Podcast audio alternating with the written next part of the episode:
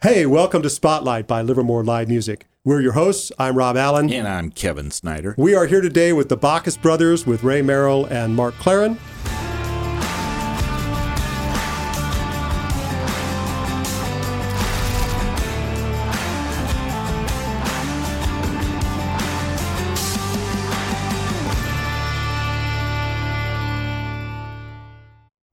Before we get to Ray and Mark, we have a couple of orders of business. Uh, Ray, we understood that you occasionally will take just the smallest sip of tequila. So we've got some. Small? Yeah. Some. Uh, Kevin provided us with some Don Julio. Uh, was this 70. 70. 70. Tastes like 70. Yeah. all right. Oh, well. Yeah. A true aficionado. and then, uh, just in case your palate gets a little dry, we also have a couple of glasses here for you of uh, Wood Family GSM uh, from the wonderful Wood Family Vineyards. And Mark brought his own. Yeah, right. So I think as long as everybody's It's the, comfortable. Mon- it's the Mondays cup. The Monday's Cup, yeah. Uh, and then one other order of business. Uh, so normally I stop the program at this point and tell a joke, but um, uh, today I'm just going to talk about the Titanic, not the movie, the actual ship, because I'm I'm out of jokes. I just have the one liner. Yuck, yuck, yuck, Bada bing. Can we move So- along now? Can I can I thump my head into Yes, the yeah, microphone? anytime, anytime you want. So here's what we're going to do. We're going to talk a little bit today uh, with Ray and Mark about their musical backgrounds and kind of how they got there from here. And uh, interestingly enough, of course, about how Bacchus was formed. We also want to chat with you guys about your live performances, memorable, memorable performances that you've had, maybe some of the funniest things that you've had. We would definitely want to talk to you about your albums. I know you've got three albums that you've released so far, and I understand you've got a fourth album in the works. We want to talk to you a little bit about that. Um, I'm also curious. Uh, Kevin has some questions. We want to talk about your recording and songwriting process. Anything else you want to talk about in future plans? So that's kind of where we're where we're headed today. Uh, so, uh, by the way, before we get down into the details here, I want to mention we would love to have both of you back individually on Spotlight at some point because you each, in addition to the Bacchus brothers, have your own stories to tell and lots of other things you're involved with. We're not going to go through those today, but I do feel like I need to shout out that Mark is the winemaker at McGrail. Um, that's a whole story to itself. Mark also Which plays Which is also a venue. Yes, right, a which is also venue. one of Livermore's great music venues. Uh, Mark also plays with the Colluders, with MC and the Hammers, with um, um, I'm sorry, brain fade. Thirsty. Th- Thirsty Thursdays at uh, at the Shadow Puppet with uh, um, Jeff Taylor. Jeff Taylor. Right? How can I forget that? Right. Uh, Ray, of course, is uh, also the drummer in Steely Dan. You play with the Peppermints. You do a, a whole music recording business that you're running. And so someday we want to get you guys back in here to talk about that. We won't spend too much time on it today, but I wanted to make sure we we drop those. So let's talk a little bit about the Bacchus brothers. Uh, in addition to the two of you, of course, uh, there's Don Vecca and John McGregor. They're not here today, but I want to make sure to give them a shout out and that they represent. But let's get down to it with you guys. So, Mark, tell us a little bit about your background and kind of how you got here from there. Well, um, my my father was a musician, and his you know his family was very musical, and and my mother also has you know musical uh, love and all that, but Right. but my dad was a banjo picker and uh, accordion and played the violin and the piano, and uh, so he got me involved in playing the guitar when I was seven. Wow. Yeah. So I started there in Alabama, and uh, and then uh, that's a whole nother story. But then uh, we moved to Livermore, California, and I kind of dropped it for a little while. But then my dad was playing in a band, and so he brought me to his rehearsals, and then I got into high school bands, and you know did whatever, and played for a while. Then my kids were in soccer, so I stopped playing for a while, and then I s- then I ended up stumbling into uh, in my second life, as I call it, Uh-huh. uh, stumbling into the, the Bacchus brothers somehow, and it was pretty pretty cool how it all came together. I think. Awesome. Yeah. Awesome. well, we kind of met at a jam, I think it was, right? I mean that. Actually, it was a gig. Remember, your brother couldn't your brother couldn't play the gig, and Jerry, right? Yeah, Jerry, yeah, Jerry. and uh, and Bill Judd was playing the drums, and he knew me and Alex Mahalka, uh, R.I.P. Uh, good friend and Yeah. bass player. Yeah, great guy. Uh, um, he call, he calls me up and uh, and uh, I said sure okay, and then, so I, we were in a backyard party on Best Uh-huh, Avenue. and that's where I met Ray. And then he sat in at the same time with me at another club, and I remember playing the guitar, and I turned around, you know, because Oh, that was McKay's, right? yeah, and Yeah. I, I'm playing Oh, the wow. guitar Yeah. and I'm just loving the groove and everything, and I'm thinking it's somebody else, and and I turn around, it was Ray, and I was like, oh, okay, now I get it, you know, kind of thing. But anyway, Got it. Got it. So, Ray, tell us a little bit about your background and how you got into music and how you got here from there. Well, my dad was a, uh, um, you know, he was he was old school, born in 1907 or something, and he was just really hardcore. You know, kids must play music, and so he made each one of us kids, family of three, three kids, three siblings. Uh, I have two siblings, and um, and so everybody had to pick an instrument. And so he came to me one time. He's, you know, at the the I guess the uh, young age of about I think I was probably five or something, and he said, "Hey, you're to pick something."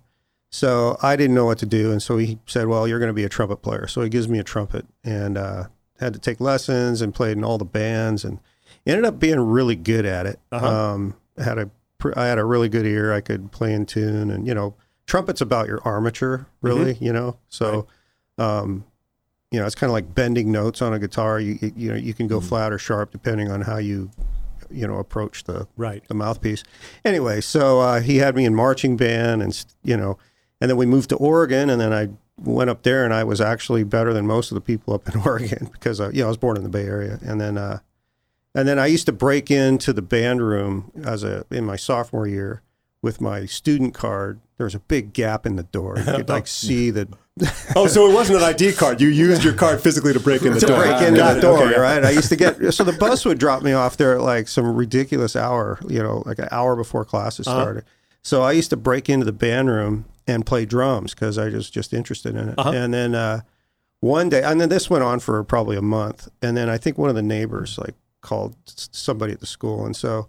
Um, the dean of students was hiding in the bushes one morning, and I broke in, and he's Beryl. You know, what are you doing? You know, and I said, well, I'm just breaking in to play drums.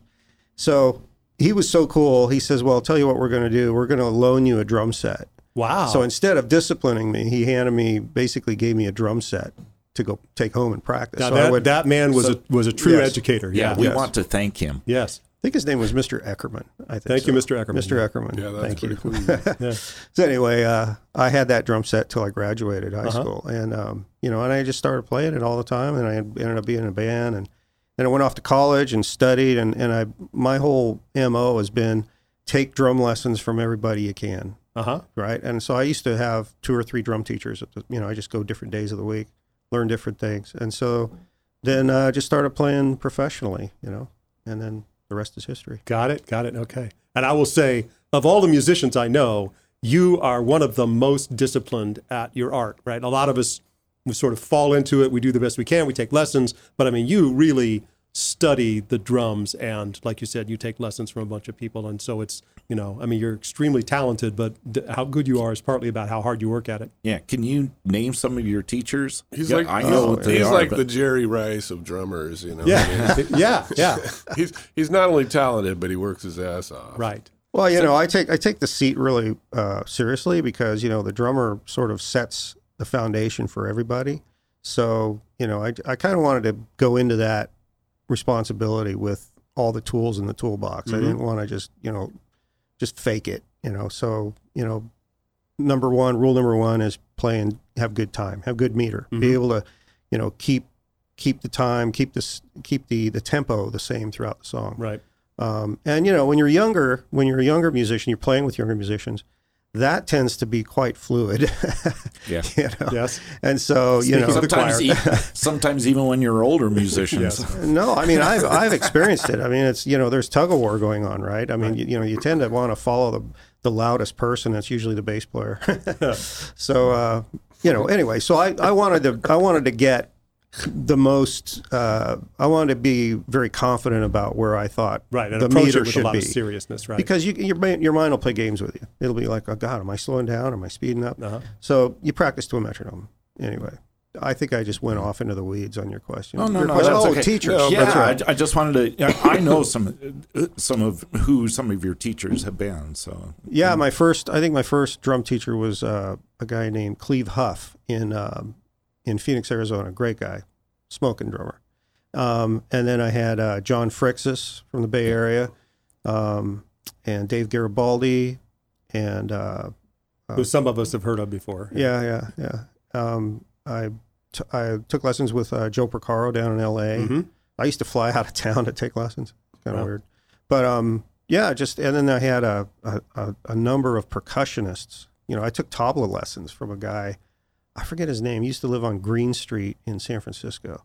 So I just wanted to learn Indian counting techniques. Mhm. You know, because Joe Joe Porcaro introduced me to that in L.A.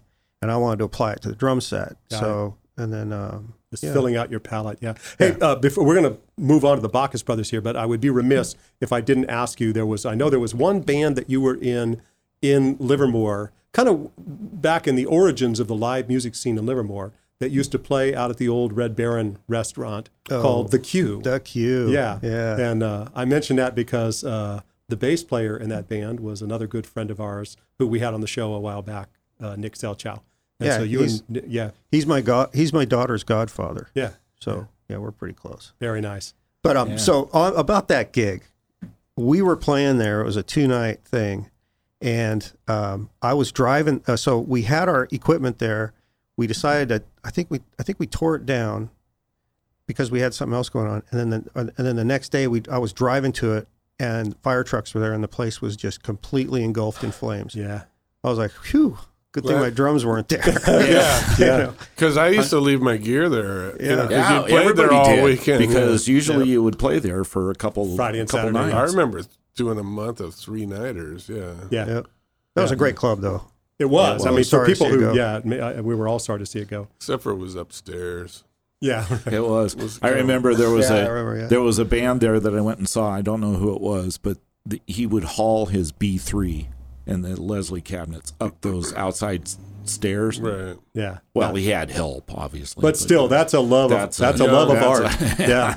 John Young- McGregor would do that. Yeah, yeah, he absolutely would. Right. No, John McGregor. hardcore. So, so John McGregor. We're going to get to this in a minute. Of course, is the keyboard is the relatively new keyboard player Yes. in Bacchus Brothers. So he didn't just haul his B three around. He tore a B three apart and built it into a custom cabinet that he could move uh, slightly more easily than a, Yeah. a full up B three. that's a smart Absolutely. guy. yeah. He is, yeah. Definitely. So, but let's talk a little bit more about the Bacchus brothers. So, so bring us back uh, to the kind of how uh, you mentioned how you two met, but how did that form? Where did the name come from? When did you guys decide? Yeah, we're a band, and this is going to be our brand, and and go from there. Right. Well, we're still working on that, but uh, but no, we. Uh, so it was 1999, and and I had a band called Interstate 76 with Don Vecca and Bill Judd, and Bill, who you know, local drummer, uh, kind of went through um, a depression of some kind, you know, like. And all of a sudden, we didn't have a drummer. You know, I was thinking Spinal Tap, right? You know, it's like- there's always, you know, like, uh, you know, so Bill was out and we were trying to find drummers. So we used um, quite a few actually over the course of the summer. But in the meantime, I had a gig lined up in Switzerland and uh, that was coming up fast. And it's like around September ish. And we were going to go in November to Switzerland. And, and I'm like, you know so and the drummer that i had for the labor day harvest Uh-huh. festival Yep. was an hour late to downbeat on saturday and five minutes late to downbeat on sunday Yeah, so or whatever or not a good sunday thing, monday yeah. whatever it is right and i'm just like what am i going to do if he forgets to get a passport or like Forgets you to get on the airplane. Yeah. Yeah. great drummer or whatever. So I so I get on the phone. I randomly ran into Ray at uh, Casa Orozco, I think it was.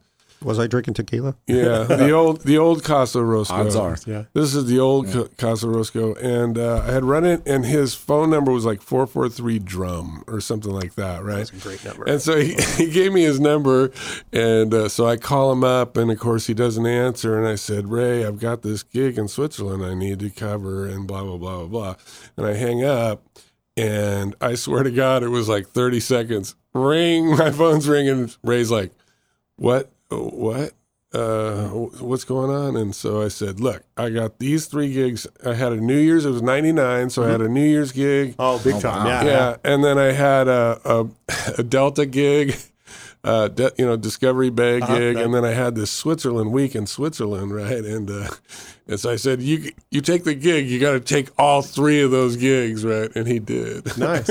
So you all went out to Montreux on the Lake Geneva shore. Yeah, exactly. Yeah. We burned down the gambling. There you house. go.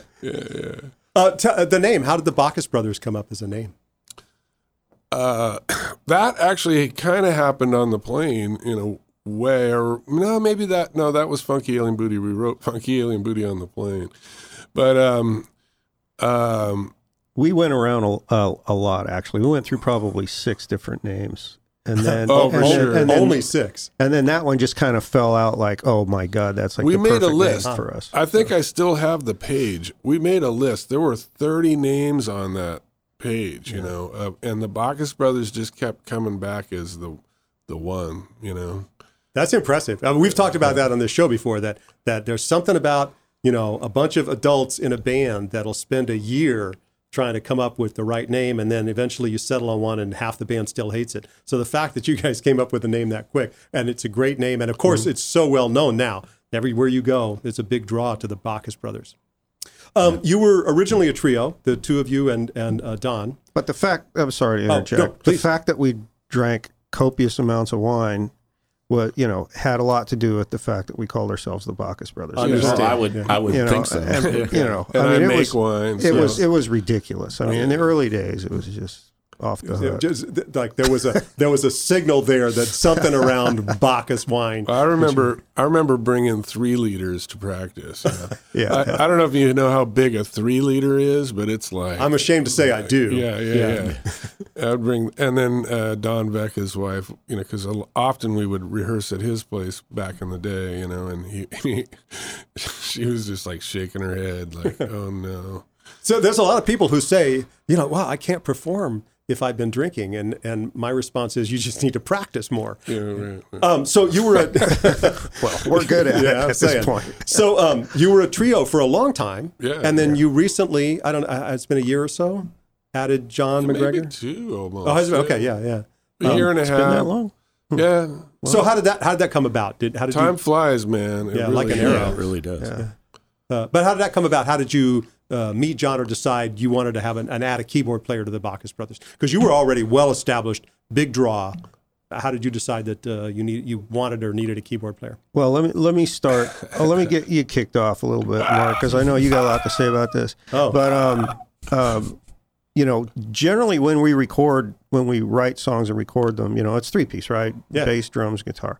Well, we started adding things in when we're in the recording process to because we're doing it for the song. We're not doing it necessarily for you know the fidelity of oh we have to be able to play this live. Yes. It's like whatever's best for the song. Mm-hmm. So so if there's if there's a spot in the song that absolutely screams for an organ part, then we'll, we'll just put an organ part in there. Right. And you know, Or a horn part. damn the damn the torpedoes, right? I mean, who cares if you can't play it live? Lots of percussion. I mean, there's always Yeah. lots of percussion. on And so, you know, after our third record, you know, I mean, the third album, we had lots of percussion and, and horns. And I mean, we really stepped up yeah. with a Tower Power. Uh, well, one, well, Mick Gillette played uh, some of the, some of the horns. trumpet and trombone, and the Yeah. uh, Johnnie Bamont from uh, Huey.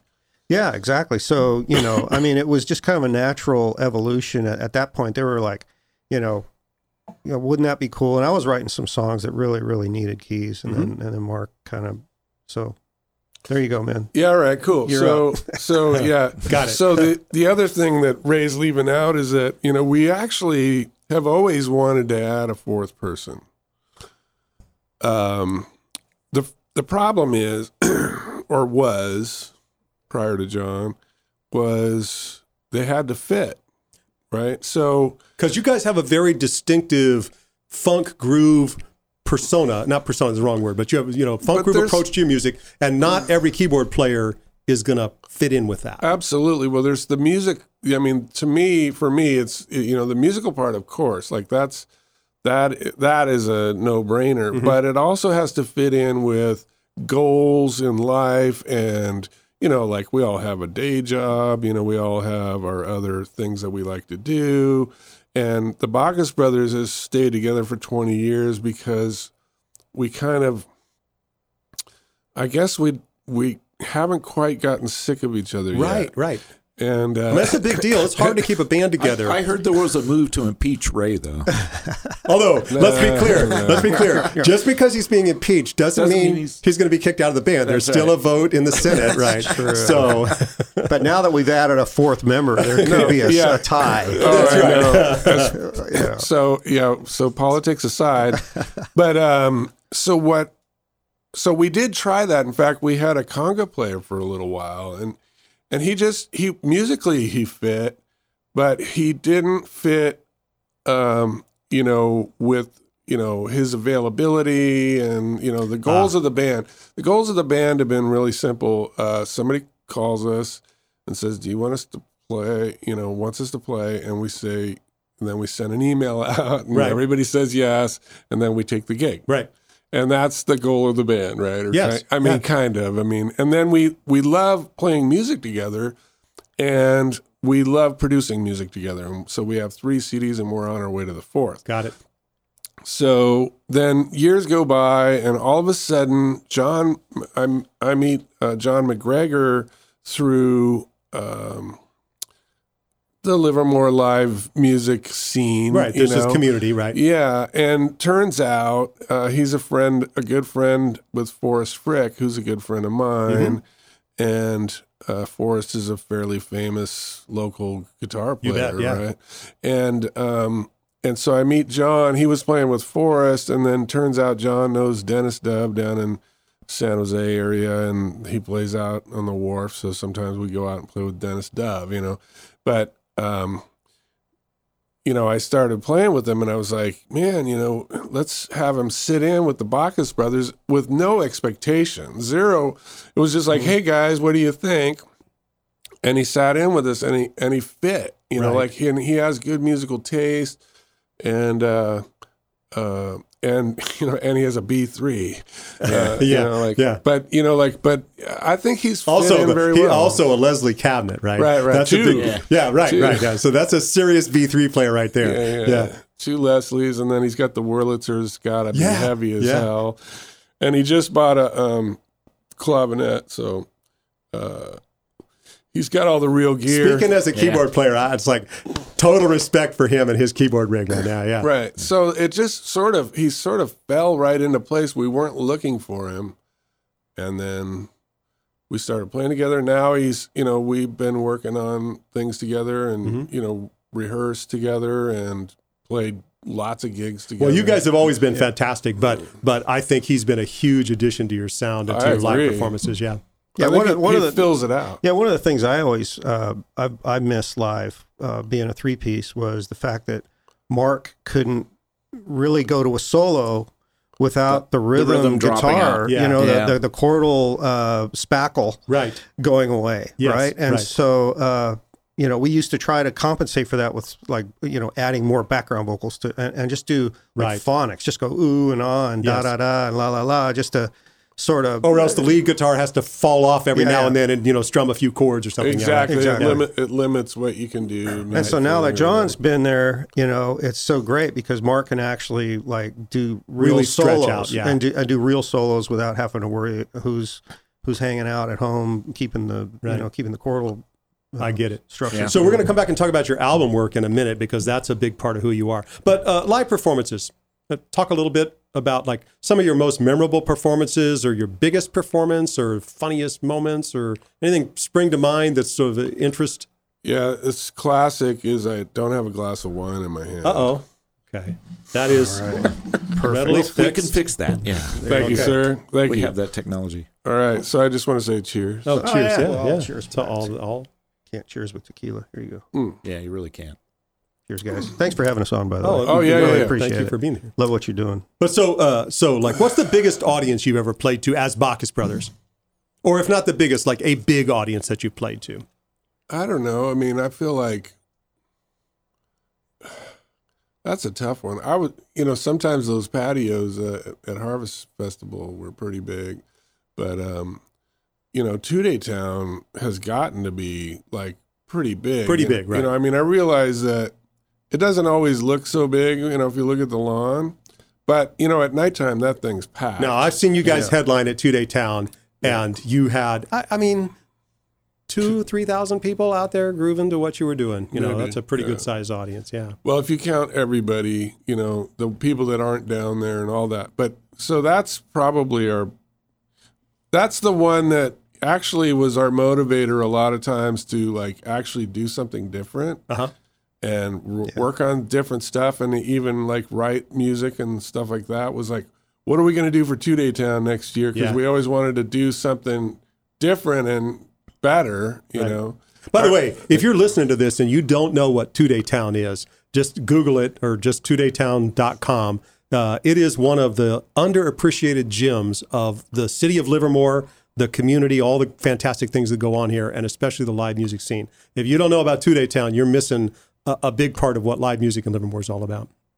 Here, here. I do want to mention though, uh, while we're on the subject of gigs, is the one that really sticks, still sticks in my mind, is uh, is that like signs the papers? It is. Yeah. Signs the papers, old man. Yeah.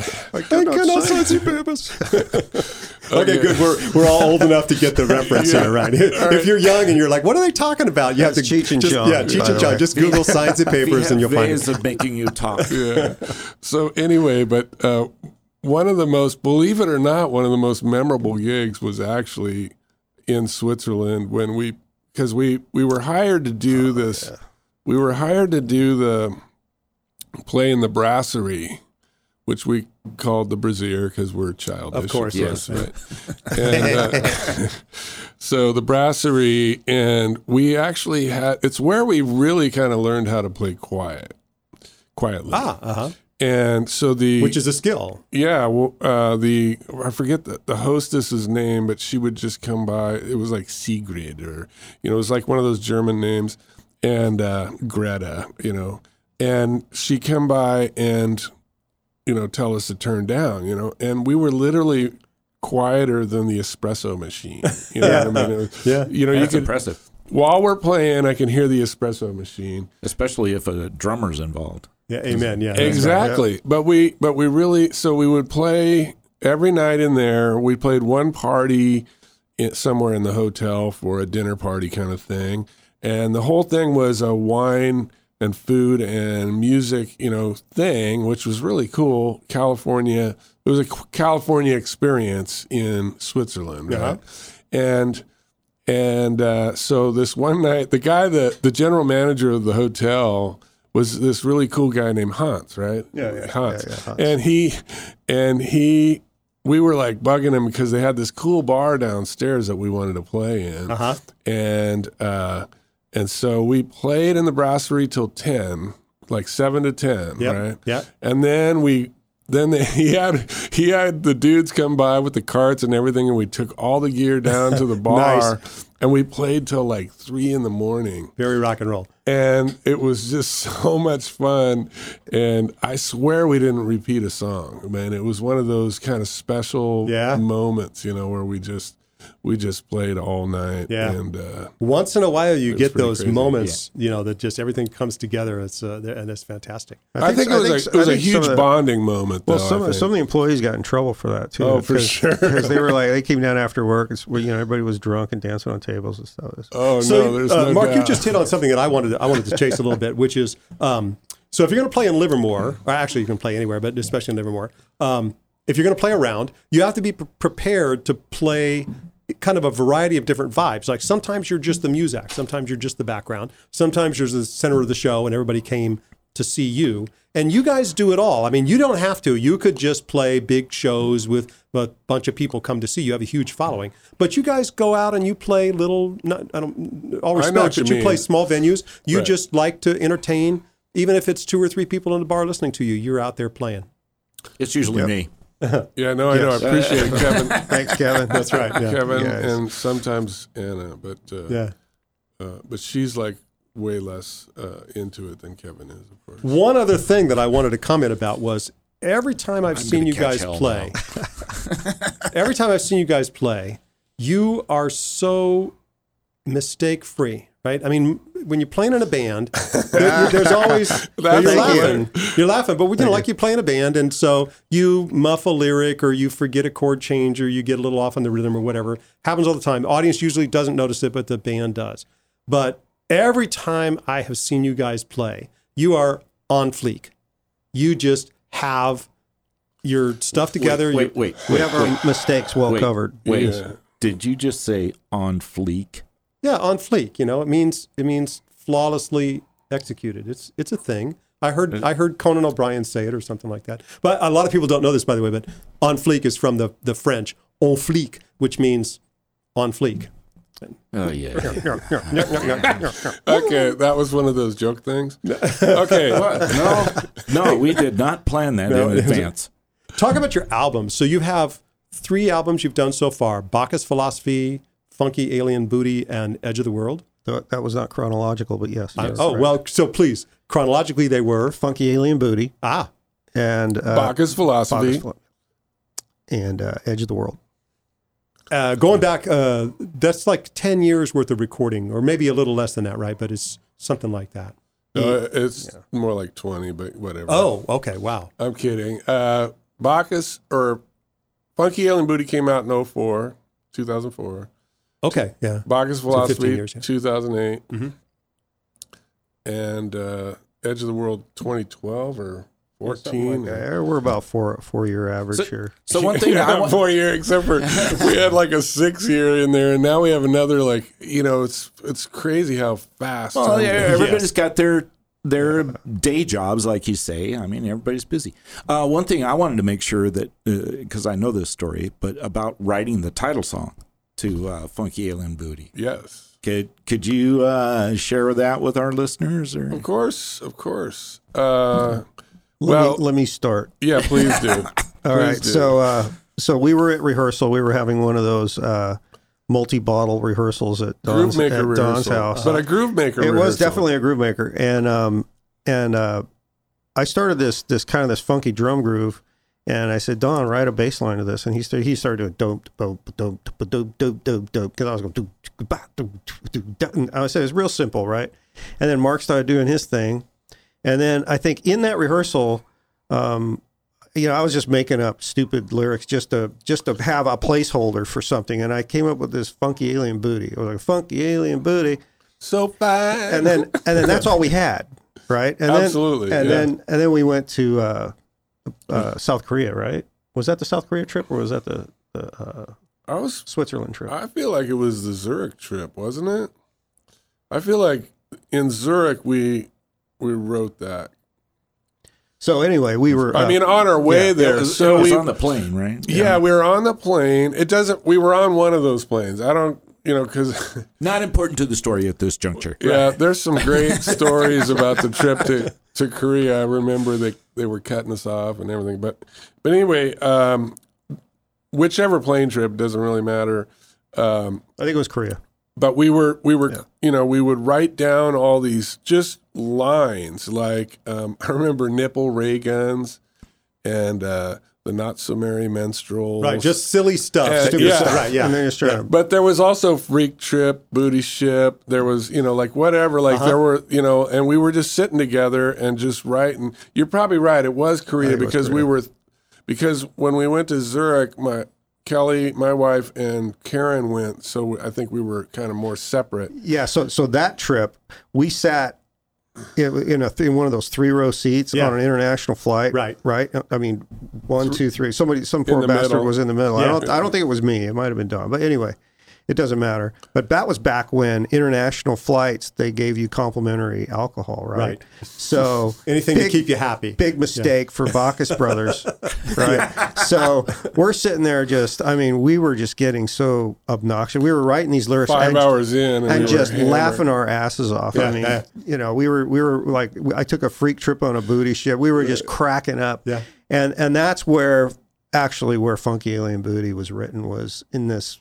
And I've talked to more than one person and said, "Oh, have you ever heard the Bacchus Brothers before?" And they say, "Oh, Funky Alien Booty." I mean, that's their that's their anchor to your music, and it's just funny That's how pretty cool. It's funny how like you talk now about how the lyrics emerged, but I, I, it's probably not unusual in the annals of music. Um, and you have another album coming up.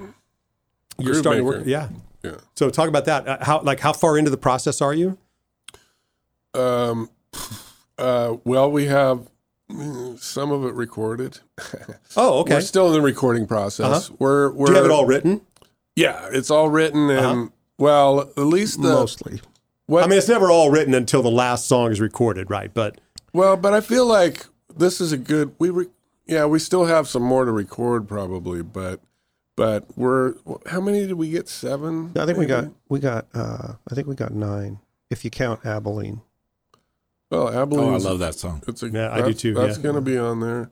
Uh, but anyway, so I feel like I feel like we have plenty of material. What it is is we're doing, you know, basics. We're through most of the basics, and now we're getting to the point of you know where uh, we just need to get like the guitar parts done.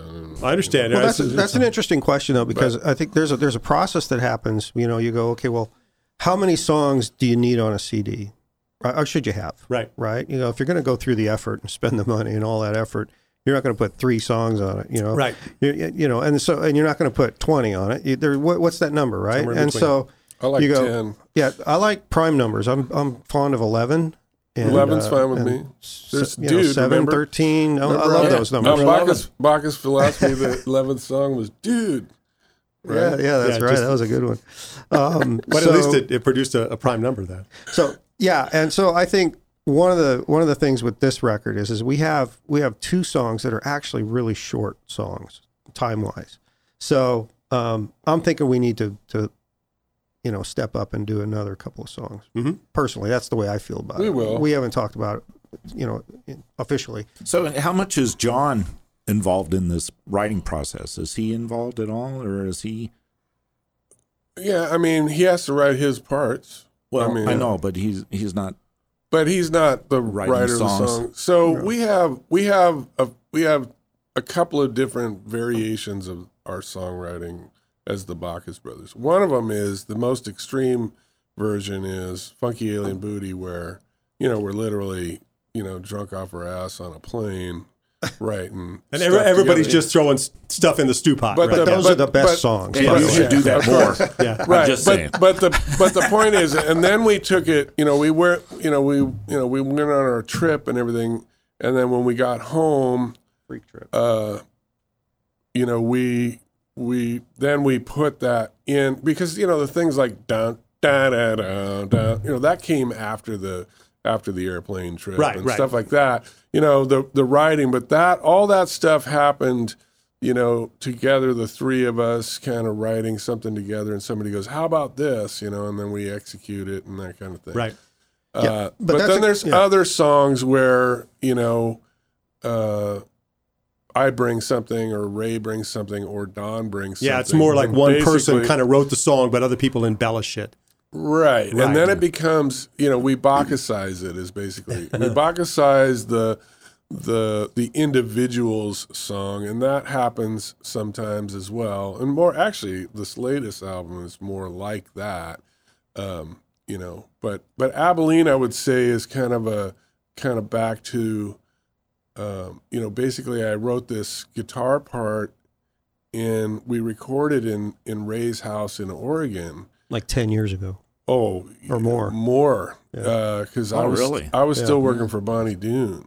It was more like clo- it was a long ass time ago. But Yeah. anyway, uh, but we recorded it. I remember the kids wouldn't shut up, and it was. But we had like one mic in the room, and there was this reverb, and and he was playing percussion, and Don was playing bass, and and uh, there were no vocals. But I had this idea for vocals, but I never liked what I came up with, and I kind of handed it to Ray, and one day, and Ray like you know Well, I think so. So the way the way that that actually happened was we forgot about the recording.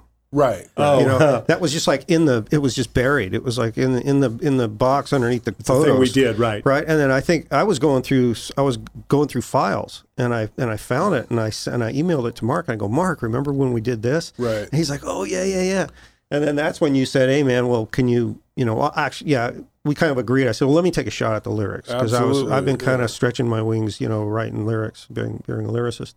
And so, that's he, he came up with that, you know, the whole thing, Abilene, I believe, which I think is brilliant, you know. And I was, and then, you know, I mean, he, he wrote all the works, words and stuff, but, but it was like he he filled the song out because also there's a there's a there's a progression to the song, you know, and he followed that progression with his lyrics and and you know whatever and. Uh, and it just can't. I think it came out great. yeah, I do too. I think we I should do, we, I should, agree. too. Yeah. we should collaborate like that more often. I agree. I agree. So, um, do you guys have uh, have shows coming up? Um, I know you just played uh, at. I'm sorry, I'm having a, a, a brain fade here. Uh, no, you just played it Where the hell did we play? Someplace. It, it all yeah. blurs. Didn't its you guys own- play Well, at I your know, I know you just played at Rock House, and You just- yeah, you played. oh, at we the, played at the At Pine your- Street at Yeah, the reunion. yeah. At that your was a high school That was a fun right? gig. Yeah. Yeah, that was because we played a bunch of stuff that we never play, right? And you know, like we played Rocky Mountain Way, and uh, Nice. we played because it was a 70s, 79, you know, class of '79. So we were playing all this 70s stuff, and so stuff like that came out. And what was impre- you know, what impressed me was we kind of pulled them off. I mean, you know, like that, we did a good job, I thought. You know, and I think it's it's weird for me as a performer is that um, I I remember songs from high school. No, kind of no problem. It's really weird how the words just pop into my head and the chords and everything and all the stuff. And I think it's because I played them so many times back then. So know? you and Kevin actually have that in common because Yeah. he does the same thing. You know, somebody will say, "Hey, do you remember?" uh, You know, I don't know. And true. Kevin, yeah, and Kevin's like, "Oh yeah, I know that," and he just starts playing. And it. another thing I noticed was I, I'm recently getting back, and Ray, Ray will appreciate this, uh, to some old Chicago, Oh yeah, love the, Chicago. the early Chicago albums. And uh, my son um, is very into my music, thank God. Yes. Uh, and he wanted me to get Chicago Five for him on vinyl, so I I did, and uh, he was playing it, and that I noticed everything for me is about the trumpet parts or the, the horn, The horn parts. parts, right? The horn parts. I I know those. I know. Yeah. Down. And because you used to play Yeah. horn. yeah, I. I mean, you still used to can, play but you- trumpet. right. No, I can't. Uh, Ray said it was all about the armature. Oh, Yeah, so not it's so much. Yeah, you got to hold that. You got to keep I that want, up. I yeah. want it back. I, I I recently got a trumpet. I want to I want to get that armature back, but I, I need to work on it to do that. Yeah, that's going to take some work. yeah, no kidding. May not happen in my lifetime, but we'll see. Long, So- long tones is what they say. Play Ah. play long tones. Play long tones, okay. Yeah, I talked to a really great trumpet player the other day, and he says I told him the same thing. He says long tones. Okay. You just hold a note for as long as you can, then go up a half step, hold that one out. So as a keyboard Oh, that's player, that's probably not as good advice. No, right? yeah, Yeah. Just do you that. get cramp in your hand. I'm really something. good at holding whole notes, man. Right. So, so uh, plans for 2020? I know you, you're still working on uh, Groove Maker. Uh, what else do Mm-hmm. you have in the works that you're that you're looking forward to doing in 2020? Well, uh, Well, The- Fest, yeah, Feb yeah. Fest, and tw- and uh, Two Day Town. Two Day hopefully, Town, is going on. I mean, I think those two things are. Uh, well, it's it's important. I think you you mentioned it earlier to talk about. Uh, yeah, that's that's cool photos. We should talk about that. Um, We will. But uh, you mentioned earlier about two day town, and Mark said, "Hey, you know how two day town is a forcing function for us. Yes. it always has been, and um, uh, I think musicians need forcing functions, and we certainly do. I mean, if no anyone doubt. does, we do. And um, so, you know, it's. I think you know it would be a good goal to say, "Hey, we'd like to be done with a CD with Groovemaker by two day town." Mhm. I mean, I'm not That's sure if that's possible, but you know, because there's still a lot to do. if we got aggressive, we could do it. exactly. By the way, mm. that is an important message for anybody out listening who aspires to be in a band, or maybe they're in a band but it's new or whatever, is to understand the thing about the forcing function, right? It happens to everyone. You need something to sort of drive you to make things happen. And if anybody out there thinks, oh, well, the Bacchus brothers, I mean, you guys are you guys are one of the premier bands in the Livermore area.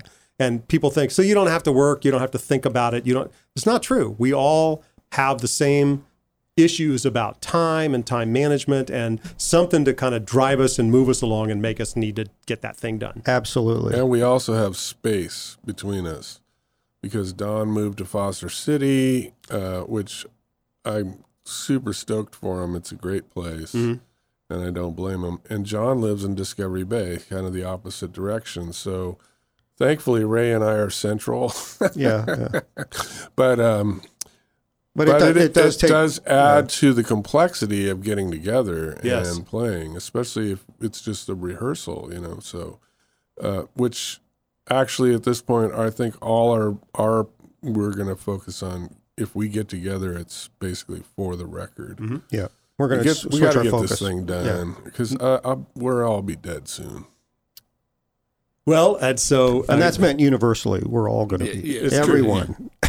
well, but- so that's another soapbox of mine, which Kevin has heard before. and I've also- heard everything you've had to say before. yeah, all my jokes or whatever.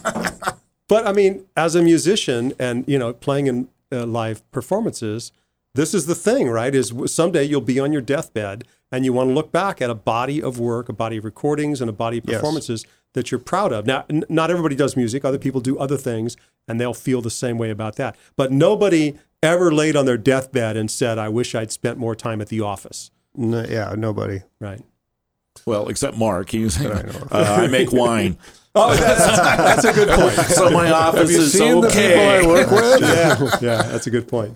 No, I don't know. I just saw a special on Clive Davis last night on Net, Netflix. That's a good one, by the way. You guys should all watch that one. Okay, yeah. Um, he actually loves being in the office because he's he does music for right. Well, He's right. the A&R guy for Columbia, right? I mean, he he did Janis Joplin all the way to like uh, you know Milli Vanilli and and Alicia Keys. I mean, he he spanned forty years of uh, the- some of the best songs ever written, right? Right. So No, he, I was would, he would referring- like going to the office. Well, I was referring to Yeah. like going to the office and like filling out daily inventory reports, and I mean, which is fine. You know, people have to do it; it's part of the requirement. no, but no, nobody ever looks back and goes, "I wish I'd done the more." monotonous stuff. But you know, the the trouble is, you know, the trouble is, even in music, I mean, the monotonous stuff. It's sort of like, okay, we're working on this record. That means I actually have to go out, get you know, boot up my computer, and you know, open up the session and listen to it, and then maybe set up some microphones and you know, or whatever, and Install you know, a Windows actually- update, and yeah. then and then well i don't use i use a mac okay, but yeah, but i um i you know sometimes but there are those things where like all of a sudden it's like there's an issue and you're troubleshooting and it's always like oh i forgot to plug this cable in right. of You're eight deep in But- problems. yeah, but you know you're trying to be creative and you don't have an engineer you know and that's that's where i feel like um, it would be so nice to just have an engineer that deals with all the crap and then i can just be creative you know instead of Well, I would like that too. If you find that yeah. person and want to send them over to my house, that would be Yeah, yeah. great. By the way, if that person would also load and unload equipment Yeah. oh at gigs, that would also be tell me yeah. Fantastic. Yeah. Ray Ray is also an electrical engineer, and I think he's working on robotics to be able to just have have that I am not, set up. Oh, Oh, that's but disappointing. I, but I should. you Yeah. should Thank you. Get to, get on that. Get on that, and also also So have, we're done with the record. Right. Yeah. and not only should the robot like load and unload equipment, but also bring me a beer, right? Oh, yeah. Okay. So no, he's on- working on my invention that I that I invented a long time ago, and it was uh, in a you know a, a four door car, and you have young ch- children, like let's say ages eight to twelve, or maybe even into their teens, of course. But they're sitting in the back seat, and and when they're fighting in the back seat, you push this button on the dashboard, and this spring loaded. Fist comes out of the headrest and Looney smacks Tunes. him right, in the face. That's right. Knock it off. Yeah. It's the knock it off button. He's working on that. Yeah. Yeah. Hey, thank you guys so much for being yes, with us. We you. really appreciate it, and thank, thank, you, Don and John, also for just being part of the Bacchus Brothers. You guys are a great band. We we just you. love listening to you all the time. Um, as always, John, Doug, thank you guys uh, at Advanced Creative so much for having us here. We just love your facility. Um, if you're out and about and you need something to do, go listen to live music in Livermore. It's a huge resource. If you're not doing it, you're missing something. And if you so, need to know where to find live music, you can look at li- livermorelivemusic.com. There you go. All right. See you next time. Thank you so much. Thanks, guys.